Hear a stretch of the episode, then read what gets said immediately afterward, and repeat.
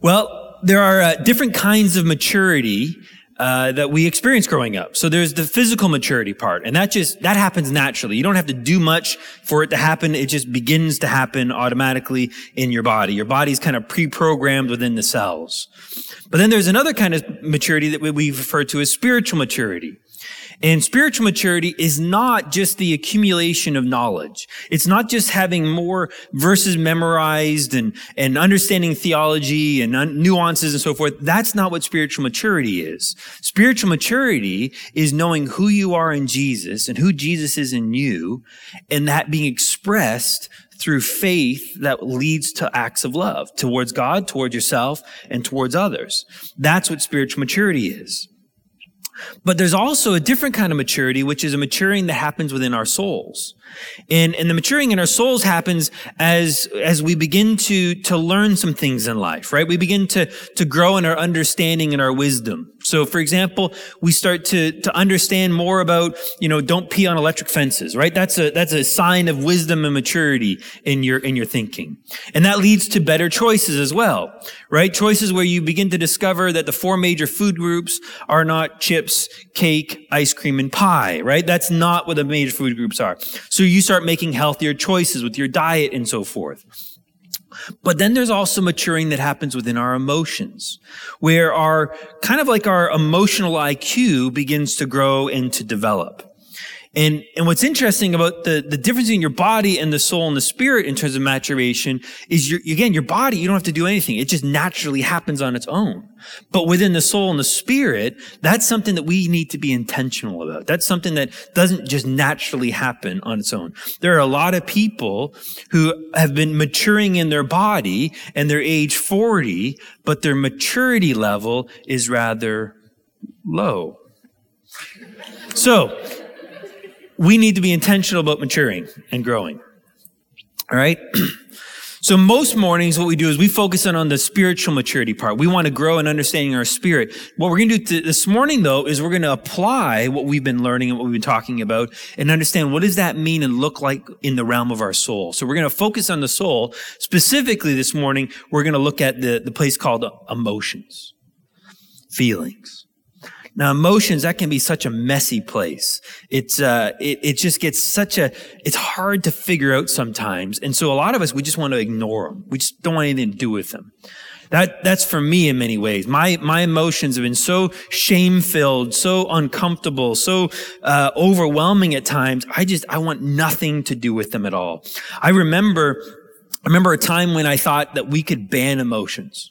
I figured I'd start a petition right? There's websites now for that. Go start a petition. And I think I was really sure I could get 50% of the whole population plus one person. And I could take that petition to God and say, now God, you got to honor this. I mean, democracy, right? And, and he would ban emotions and that would make life so much easier, so much cleaner. And that's what I was looking for because my emotions were just messy and difficult and painful and just would often lead to having so much trouble in my life. But thankfully, God would never honor such a request. Because as I've matured and I begin to see the value and importance of emotions, see, emotions matter to relationships. Without, without emotions, you can't really have a relationship because relationships run on these emotions for both good and for bad. You see, emotions, what they do is they will build something, either a bridge to build a relationship between two people or a barrier between two people. It's one or the other. One author, a man named John Powell, he wrote a book called Why Am I Afraid to Tell You Who I Am? And I haven't read the book, but I came across this quote that I thought was so good. He says this, to tell you thoughts is to locate myself in a category. To tell you my feelings is to tell you about me. See, if I tell you my thoughts, I can tell you a little bit about who I am as a person in general. And so, for example, I could tell you about how I like sports. I like all sports and I, and I like adventure and I like challenges and so forth. And, and I'm a Christian and, and I could tell you about some of the things I believe in. And, and those are my thoughts. And that would help slot me into a category. The problem is when you put me in that kind of a category, you don't necessarily know me. What ends up happening is you have some broad strokes about me, but you might now begin to pigeonhole me and think of me like other people that would fit in that category. And so you don't really know me. It's not until I begin to tell you my feelings, I begin to share my heart with you that you really discover who I am beyond just some of the informational aspects of myself. And so that's what happens. That's why emotions matter so much. So this morning, the text we're going to use is Ephesians 2 verses 4 to 6. And at first glance, you look at this and you're like, where are the emotions in there? And you're going to see later on, I think as we go on, how it kind of ties into all this. Again, this is more of the application aspect of things. But the passage is in Ephesians 2 verses 4 and 6. You can read on the screen along with me if you want. But Paul writes here, but God, being rich in mercy, because of his great love with which he loved us, even when we were dead in our transgressions, made us alive together with Christ. By grace you have been saved. And he raised us up with him and seated us with him in the heavenly places in Christ Jesus. Let's pray. Heavenly Father, as we talk about this thing that's been really messy and difficult and caused a lot of pain and heartache in, in our hearts and our lives, I, we're praying for your Holy Spirit to be the teacher, to be the counselor, to help us understand how your truth, your spiritual truths, how that maturation that takes place there filters down and impacts our soul so we can mature as people. We can mature in our relationship with one another, uh, in a community, but even just give ourselves a bit more understanding and grace towards ourselves. So we're looking forward to what you're going to do here. In your name we pray. Amen. So the, the one thing that I, I commonly see, probably a big deception uh, that I commonly see around this idea of emotions, and it's not just in the world, I think maybe even more so in the church, is basically what we've done, we've categorized or moralized our emotions. So emotions are either good or bad. They're sort of one or the other. And so you know, you think about how we talk about emotions. We talk about emotions in that sense, right? About it being a good emotion or I'm feeling good or I'm feeling negative or positive and so forth. And, and so positive or right emotions, they could include things such as happy and peaceful and confident and excited and joyful and hopeful and energetic and safe and carefree and caring about others and wanting to love people and so forth. These are all what we see as good and positive emotions. And, you know, the reality is who wouldn't want to feel those things? Those are, those are wonderful things to feel. But then if there's positive emotions, then there must also be negative emotions. And so negative emotions would be things such as sad and inferior and depressed and hopeless and sorrowful and afraid and shame and overwhelmed and angry and frustration and miserable and on and on and on. You know, I found it interesting. It was a whole lot easier to make that list than the so-called positive list. But here's, here's the problem when we start having these positive and negative, uh, terms or or uh, titles for these emotions what ends up happening is that there's an implication attached to it. That if you have one of these positive emotions then you're doing okay. Then you pass the test. Then then you're now acceptable but if you're struggling, if you're experiencing one of the negative emotions, if you're sad, if you're depressed, if something's not quite right, now, well, now there's something wrong. Now, now it's not okay. Now you're not okay. There's something wrong with you. And so we now begin to feel like a disappointment and so forth. So for our purposes this morning, I'm going to, I want you to see it and think of it this way. And again, this is a huge oversimplification, but I want you to think about our emotions as like this pendulum. And, and we've got these so-called positive and negative emotions on either side of the pendulum. And so what happens is, you know, our feelings, they're going to, they're going to kind of drift towards one of these sides. And, and the factors that go into why we feel what we feel are limitless. I mean, it depends on so many things. It depends on your past. It depends on your present. Depends on your potential future. It depends on, you know, how much sleep you got the night before. And it depends on, you know, when was the last time you ate and who's around you right now and how are the kids behaving and is it a full moon and is it rainy or is it sunny? Is it cold or is it warm or how many butterflies hatched in Peru last February? I mean, there's so many factors that go into deciding what you feel, but you're going to end up in drifting towards one or the other. And so what we want to do, what we're hoping for often is our emotions will kind of swing towards the so-called positive side.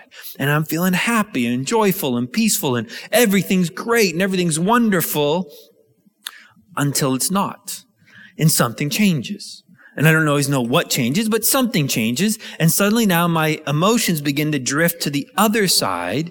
And now I'm not feeling all those so-called positive ones. Now I'm beginning to experience some despair or loneliness or frustration and so forth. And so what ends up happening is it goes back and forth, back and forth and it's miserable. We don't enjoy that. And so we only want to feel all the so-called positive emotions. So what we try to do is we try to control these emotions. We try to control all the factors to make sure that we get the particular outcome that we want to have. So really what we're trying to do is we're trying to control our emotions. And there's a number of ways which we might try to control our emotions. We might try to control the circumstances and the people around us because we falsely believe, as we'll see, that that's the reason why we're feeling what we're feeling. So if I can control everything, then I'll be okay. And so I desperately go into this idea of trying to control, try to manufacture the circumstances that will lead to me having happiness and peace. Or if that doesn't work, then I just try to ignore the problem. Just sort of check out next Netflix and chill, avoid the bad, just do what makes me feel good.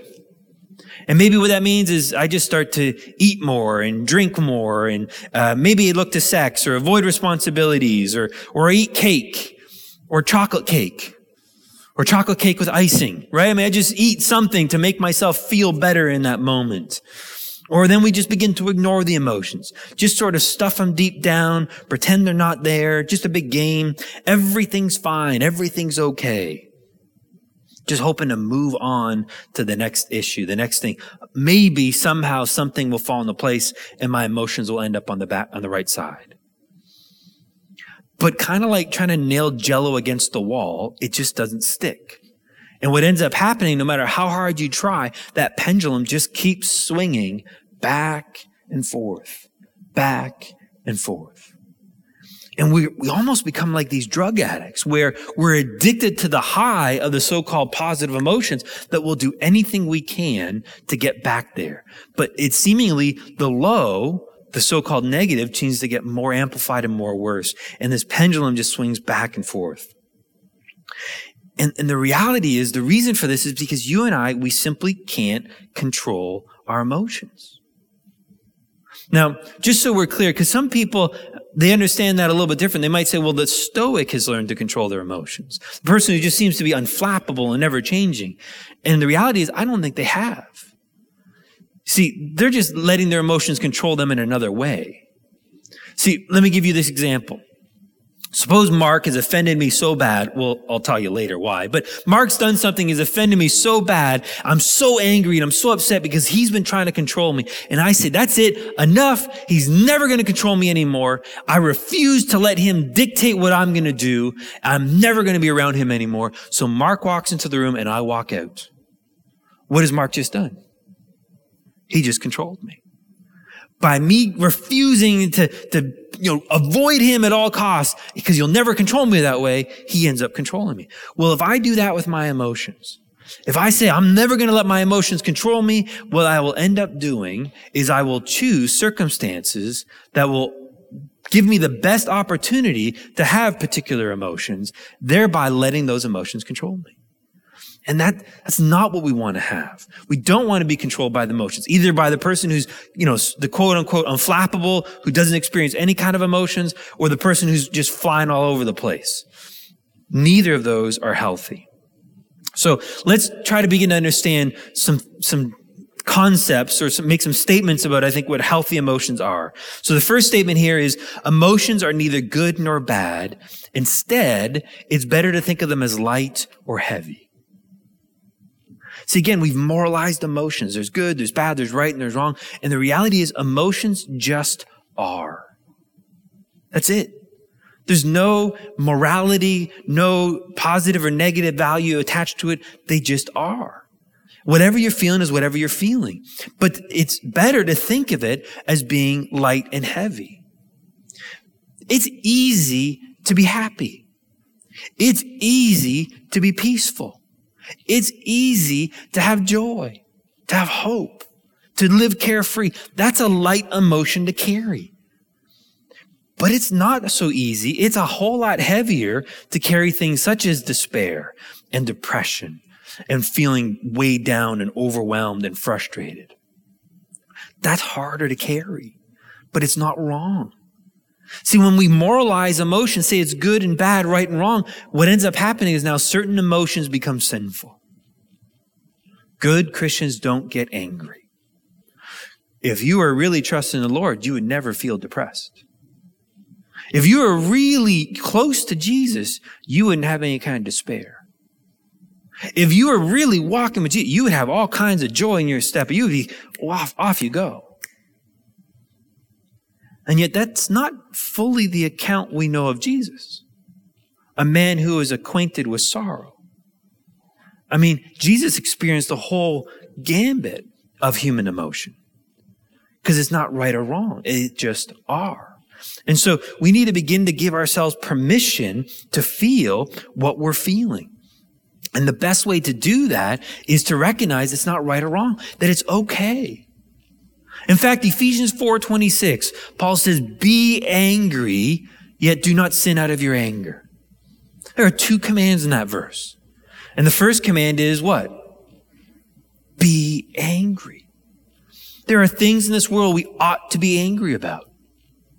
It's at this point where people say, well, that, that's a, a righteous anger. Boy, you know, when Jesus walked into the temple with that anger, that was a righteous anger he had, and that's okay. So we're allowed a righteous anger, just not regular anger.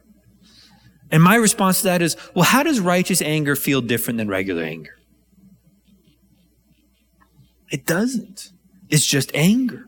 That's how it works. There is no difference.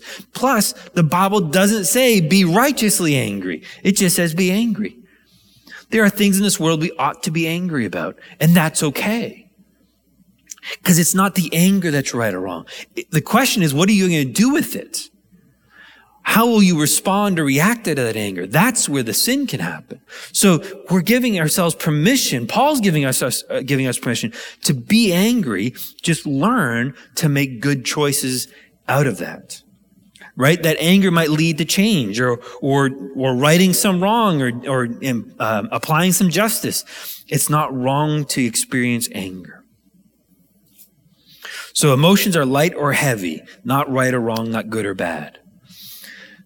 That helps explain, I think, a little bit for some people who've had a lot of heavy emotions in their life based on their past or their present or what they're going through and or have gone through. And what ends up happening is those emotions get so heavy on them, they almost get stuck in there. It just begins to weigh them down to the point where they just feel so hard for them to begin to get up. And what an opportunity that is for you and I as the body of Christ to come around and love those people. But here's the mistake we often make. Often what happens is we want to cheer those people up partly for good motives. We want to see them not being so weighed down, but partly for selfish motives. Because that person's anger or that person's despair or that person's hopelessness or depression, well, that's awkward for me. it's hard to be around that person. so I, I don't want to feel that way. So I want to cheer them up so I can feel better about myself. So it's more comfortable for me. That's not love. Love is just sitting with that person. Scripture tells us, rejoice with those who rejoice, but also weep with those who weep. Just the, the gift it is to sit with a brother or sister when they're experiencing those uncomfortable, heavy emotions. All right, next statement. Emotions are God given and integral to being human and therefore being made in the image of God. Man, that was big for me. That was so big for me. I still remember the day I'm kind of reading through the book of Matthew and I came across this verse where Jesus or God is talking about his son Jesus and he says, this is my beloved son in whom I'm well pleased in my soul. And it hit me. I'm like, whoa, wait a minute. I knew God was a spirit, but God has a soul? That, that blew my mind. And then in hindsight, it was like, kind of like, well, duh. Of course he has a soul right? A soul's a mind and a will and emotions. Of course God has a mind. Of course God has a will. He makes choices. Of course God has emotions. But what was so big for me was if God, who is a spirit who has, has a soul, if he can have a soul, then it's okay for me to have a soul. It's okay for me to have emotions. Because what I'd done is I'd made my emotions sinful and it was wrong. Like I get rid of those things. But actually, it's what makes me fully human. It, to lose my emotions, if I were to have banned them, I wouldn't have been human. But I also wouldn't have been in the image of God. And so emotions are important and they're integral. It was okay for us to have emotions. It's good for us to have emotions. But again, now think about a world without emotions. What happens to relationships? They break down because it's really impossible to have a relationship with someone without having some kind of an emotional connection to them. Oh, sure, you might have like a business contract or some kind of an arrangement and so forth with someone, but that's not a real relationship. That's not one on the human level, on the emotional level. And so if we want to connect with other people on a heart level, we need to connect even on the emotional side of things. And that's true for one another, but it's also true with God. All right, next statement. Emotions, having emotions is not an indication of weakness. You know, sometimes what we do is we, we see being stoic, this idea where people's emotions never change and they're, they're rock solid. And we see that almost as like a, the goal. That's the, the standard of excellence. That person has arrived. That person has figured it out because they're unflappable. And we've made that the goal wrongly. I mean, look through the, the characters of the Bible the great men and women of God. Not only Jesus did he have emotions, right? He wept when Lazarus died. But think about people like Paul or David. I mean, David, read the Psalms. I mean, he's, he's experienced every kind of emotion and not like little bits. He went to great extremes, great joy when he came back from defeating armies and he's dancing like a fool. Oh, I love that. Dancing like an idiot down Main Street in front of everybody, making a fool of himself that his own wife was embarrassed. Didn't care. Had too much joy. But he also had great despair, depression, wanting to end it all, vengeance. Thank you. Vengeance, wanting to, to just you know, kill his enemies or God to kill his enemies. He had envy and jealousy and bitterness. He had every kind of emotion. And what do we know about David? He was a man after God's own heart. And so, you know, not having emotions or, or, or having these emotions, thinking that, oh, there's something wrong. You need to get stronger. You need to toughen up. You know, boys don't cry, that sort of idea. That's not true. It's not real. Next one. Emotions don't ever tell us what's true, only that something is happening. See, emotions, emotions are real, but they're never factual. This is why they can't be good or bad. They're real, but they're never factual. What do I mean by that?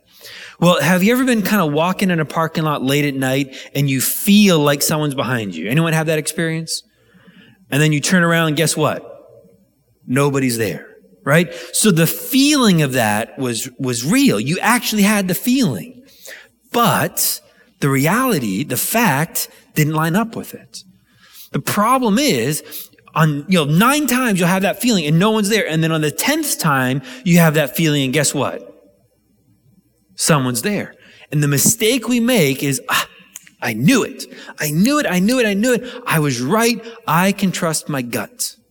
And we elevate now our feeler to being the truth teller. We elevate our feeler to tell us what's factual now. So if I feel loved, then the fact must be I am loved. But if I don't feel loved, then the truth must be I'm not loved. And so I'm letting my feelings dictate what's real and what's truthful now. But the reality is feelings don't do that. That's not their job. They're not telling me what's, what's factual. All they're doing is they're informing me that something is happening. I don't know what's happening, but something's happening. The best way to think about your feeling this way then is sort of like the light, the dashboard light on your car. When the dashboard light in your car comes on, it's not telling you all the problems. You're saying something's wrong. Check it out. Something's happening. And so that's what we're doing. See, the mistake we make is when you say, well, I just got to ignore and stuff those feelings. That's basically the check engine light comes on your car and you go, well, I know how to fix this. And you get some black electrical tape and put it over the light go, problem solved. Away I go. Aren't I so clever? Boom, boom, boom.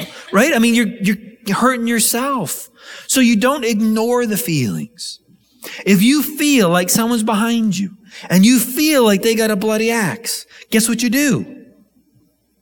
Check it out. Look, find out what's real.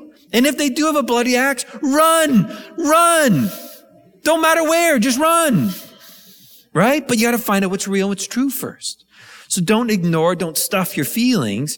Just don't let them try to tell you what's, what's true, what's real. But because of that, because feelings can tell us something's happening, now we can actually use that to our benefit. See, what happens for a lot of people is they often think that their, their circumstances results in their reactions. Right? So they have this idea almost, if we can put the next slide up here, this idea of A equals C. This idea that my circumstances result in these reactions. You'll hear it when people say, you made me so angry right? That, what you said, what you did, what happened made me so angry. And so what they're saying basically is my reaction is completely 100% tied to my circumstances and what's happening. But that's not the case. Let me give you an example. We have two men. And these two men are experiencing the same circumstances. It's a rainstorm. One guy is overjoyed. That's his reaction. Another guy is angry and sad and depressed. That's his reaction. Same circumstances, two different reactions. Why? Well, one guy's a farmer. And the farmer is overjoyed for the rain to grow his crops, particularly if it's been a long time since it's rained. But the other guy's a golfer. And when it rains, he can't golf. And so he's miserable. He's a bear. Same, same situation, different reactions. Why? Because each of them have a different belief about rain. And so that's the missing piece of the equation here. It's not just the circumstances, it's the circumstances plus what you're feeling or believing about the circumstances that determines your reaction. So if you, if you, um, if you believe in this case that the rain is bad, then you're going to be miserable. And so what often happens now is, is we can allow our, our, uh, our reaction, our feelings to begin to give us insight as to what's really going on. Why am I so angry? Why am I so upset? Why am I so envious and jealous or, or bitter or depressed or anxious? What is it that I believe? What's really happening in all this? And so we can kind of begin to, to, to kind of follow it out backwards. So let me give you this example, anger right? Anger is very much connected to whatever you're committed to, whatever you're trusting in. That's, if that's not happening, if it's not playing out the way you want it to play out, that will often lead to anger because you got a blocked goal. So for example, if you really believe that, you know, money is going to keep you safe, and your financial security is what's going to provide for you and that's what you need, then you're going to put everything you can into making money. And if something is blocking that, if it's not happening the way you want it to happen, then that's going to cause this anger because it's a blocked goal. Well, what that anger can begin to point to us now is you're putting your faith in the wrong, sum, wrong, wrong substance. You're committed to the wrong thing. Or maybe it's anxious. You're feeling anxious and anxiety. And because you're trying to control everything and it's out of control. Well, that feeling of anxiety can tell you that you're committed to something, to some circumstances or to a situation or to a particular outcome that isn't where life is found. And so you can allow these, these so-called negative emotions, which really just these difficult things we're experiencing to kind of help us to discover where maybe I've misplaced my faith. Now, please don't hear this as, oh, see, it is sinful. No, that's not about being sinful. It's about growing up and maturing. It's, it's not something that you set out to do wrong. It's just we're all still learning to walk in the Spirit. And we're learning to trust Jesus in greater ways and in, in more ways and in new ways. And so, again, you've got great permission to struggle. Man, if you get one thing, if you get one thing out of this morning, may that be it. The permission to struggle, the permission to feel whatever you're feeling. It's okay to feel what you're feeling. All right, next statement. We're never told to control our emotions, but rather to acknowledge them. I don't know of anywhere in scripture where it says to control the emotions. Your choices, your reactions, absolutely, but not your emotions. And so instead, we just simply get to acknowledge them. Again, David's Psalms are such an example of this. Because every time what he was doing, he was crying out to God with these emotions. God, this is what I'm feeling. I'm feeling depressed. Oh, my soul, why are you so cast down? Why am I so tired and exhausted and overwhelmed and frustrated? Just giving yourself permission to feel those emotions might be the first step to laying down that burden. Because as long as you're denying that you've got the emotion there in the first place, as long as you're denying the burden exists, how do you ever lay it down? And so what we can learn now are what are some healthy ways to express those emotions? How do we express things like anger and fear and joy and, and pleasure and even pride and, and so how do we express those emotions and do so in a healthy way as we grow and mature in those things? Well, that brings us back to our passage. So the passage we read, Ephesians 2 verses 4 to 6. But God being rich in mercy because of his great love with which he loved us, even when we were dead in our transgressions, made us alive together with Christ. By grace you have been saved and raised us up with him and seated us with him in the heavenly places in Christ Jesus. I want you to focus on where you and I are seated today. Where does this verse tell us? You and I are seated in heavenly places. This is not something that might happen one day in the future. This is not something that we can hope for. This is something that is our present reality today. Now, yes, right now you are seated in this gym here, but spiritually, you and I are currently seated with Christ in heavenly places. This goes all the way back to our union with Jesus. That you're in him and he's in you and you're one with him. And what's true of him is now true of you. And so since Jesus died, we died. When he was buried, we were buried. When he rose, we rose. But when he ascended and was seated at the right hand of the Father, what happened to us? We ascended and we are currently seated with him at the right hand of the Father in heavenly places. There are so many implications to this. Number one, do you ever have to wonder or worry, will you make it to heaven one day? No. Why not? Because you're already there. Right? You're already seated in heavenly places. But you're not, you're not just there, you're seated. I mean, that in itself is a statement. You know, I, I, think of weddings that I've gone to, right? You go to the wedding and, and then afterwards you go to the reception. And one of the first things I do when I get to the reception is I look for the seating chart and I got to find where I'm seated. Now, if I look at that seating chart and I don't find my name, what does that tell me? I don't belong, right? But if I find my name, what does it say? I've got a place. I fit in. I belong. This is for me. And so you and I being seated in heavenly places, what does that tell us? Not only are you in heaven, but you belong in heaven today. Not one day in the future if you do this, this, and this and that. No, no, today you belong. But let's go one step further because in that wedding reception, not all seats are equal, right? Some seats are by the servery, so a little noisier and busier. Others are by the washroom, which come with their own little fragrance. Others are sitting behind that pole, so you can't quite see the head table. Others are with Aunt Judith, who just doesn't quite know how to shower and not stop talking, right? So, so the ought all seats are equal. Well, where are you and I seated in this example? At the right hand of the Father. You're at the head table. You're right there in this place of honor.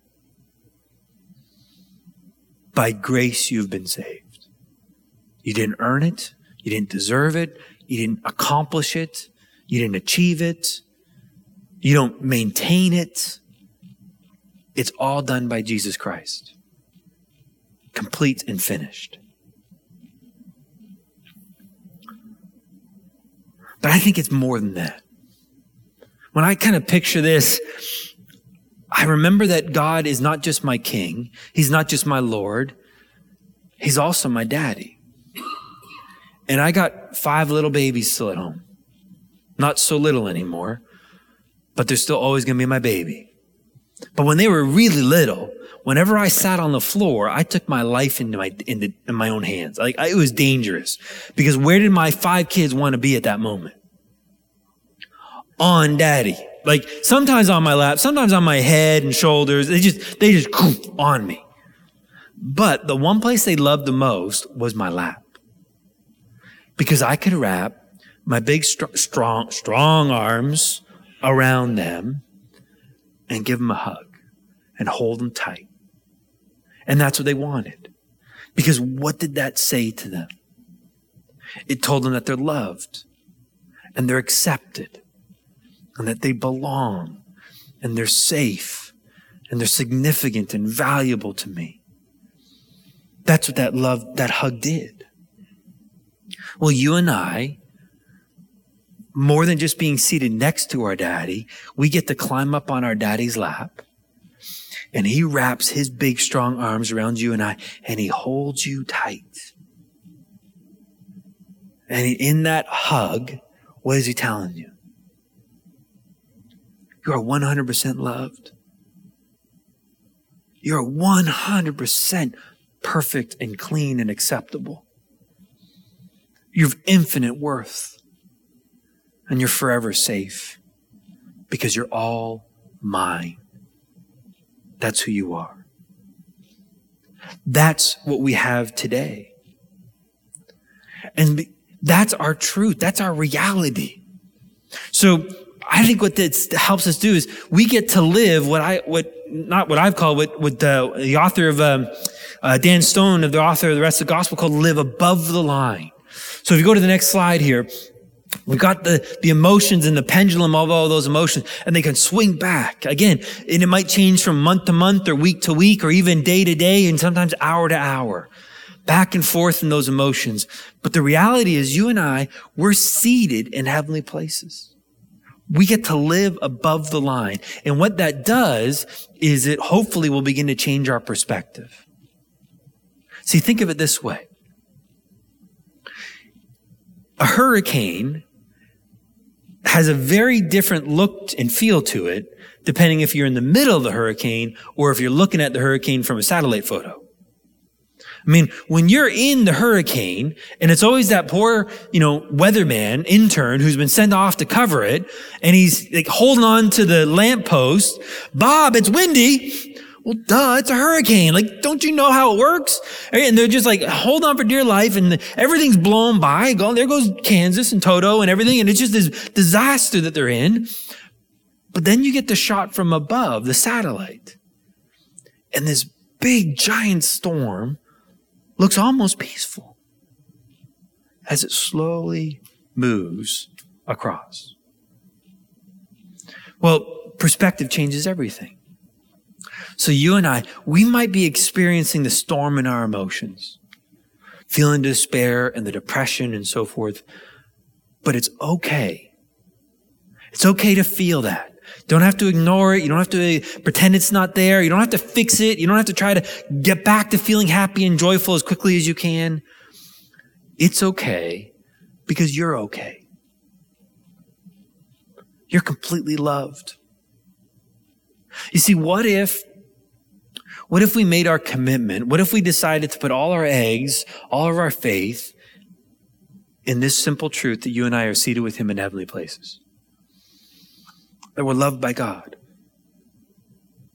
Now I have permission to feel depressed. I have permission to feel anxious because that anxiety, that depression, that frustration, that overwhelm, whatever it is I'm feeling, does not in any way change who I am. It does not diminish who I am. And it's just, it's okay. And now it's sort of like it's having a cold. It's, it's miserable and it's not fun, but it will pass and you'll be back to normal again. But I haven't changed. And so we can change our perspective and change our confidence in knowing who we are. And what this does is I can now live free. I'm no longer desperately trying to fix my emotions in order to become free, to become acceptable. I can just live free. And I can love others. I can love others that are struggling. Not trying to fix their emotions so that I feel comfortable, but I can just sit with them and love them right where they're at. I can release past hurts and troubles that have been influencing some of the bad choices that I've been making because I'm okay. And then I have the freedom to share. I can tell you that I'm feeling down today or I'm struggling with this. See, too often I can't tell people I'm struggling this because if I did, then they would think less of me and then I wouldn't be okay. And, and I just, I keep it all tightly wound up and it just makes it worse. But I can open up, knowing full well that nothing changes about who I am. So I can live like an open book. So, how do we apply this? Well, number one, give yourself permission to feel. Whatever you're feeling, just, it's okay. It doesn't make it what you're feeling true or untrue or anything like that. It's just, it's, it's telling us something's happening. And if, if I'm feeling peace and joy, celebrate that. That's great. That's a wonderful gift from your father. And if you're feeling anxious and depressed or, or worried or fearful or, or down or overwhelmed, that too is a gift from father. He's just saying there's something here that you're struggling with that we don't need to struggle with anymore. And I want to help you with that. But to understand either of those gifts, the first thing you got to do is recognize what you're feeling. So giving yourself permission to feel. Number two, go to God with those feelings. Cry out to Him. God, why am I feeling this way? Why am I feeling so down and so low? Why do I feel so such despair and frustration? What is it that I'm struggling with? What's the what's the real issue here? I think it's the circumstances, but I know it's bigger than that. So what is it that I'm believing? What is it that I've placed my trust in that isn't providing the life that I'm looking for? And so we can go to God for that. But sometimes what God wants to do is he wants to use other people. And so maybe there's a friend, a family member, someone you can begin to open up to and share. This is where I'm at and this is what I'm struggling with. Can you help me? Can you pray with me? Can, can, can you just listen as I talk it out? Because as I talk it out with you, then that's how I could hear from God and then God could begin to open things up to me. And then you could give that person the gift of just listening to them. Not judging, not trying to fix, just listening to them. And we could begin to mature in our soul. And then sometimes we need help from a larger community. We need help from, from people who are trained and have, have greater skills and expertise in this area. And here at New Life, we've been blessed. We've got a, a group of people that are, are trained to help people in counseling. I, for one, I'm part of a ministry called Crossways to Life, where where Sue and Peter and um, and myself we're we're counseling there. We have another person there, Will, who we do Christ-centered counseling. We can help people understand why they're feeling what they're feeling and what God's wanting to do in their lives. We've also got Ian, who's a part of another ministry, who's who's more trained. He's got all kinds of letters after his name to, to do counseling. And so all of us, we'd love to sit with you and talk with you and help you as you begin to heal and grow. Because that's what we want to see. We want to see maturity. Because that's what this world needs. It needs people men and women who are mature in their spirits, maturing in their soul, out there loving on this hurting world. Let's pray. Heavenly Father,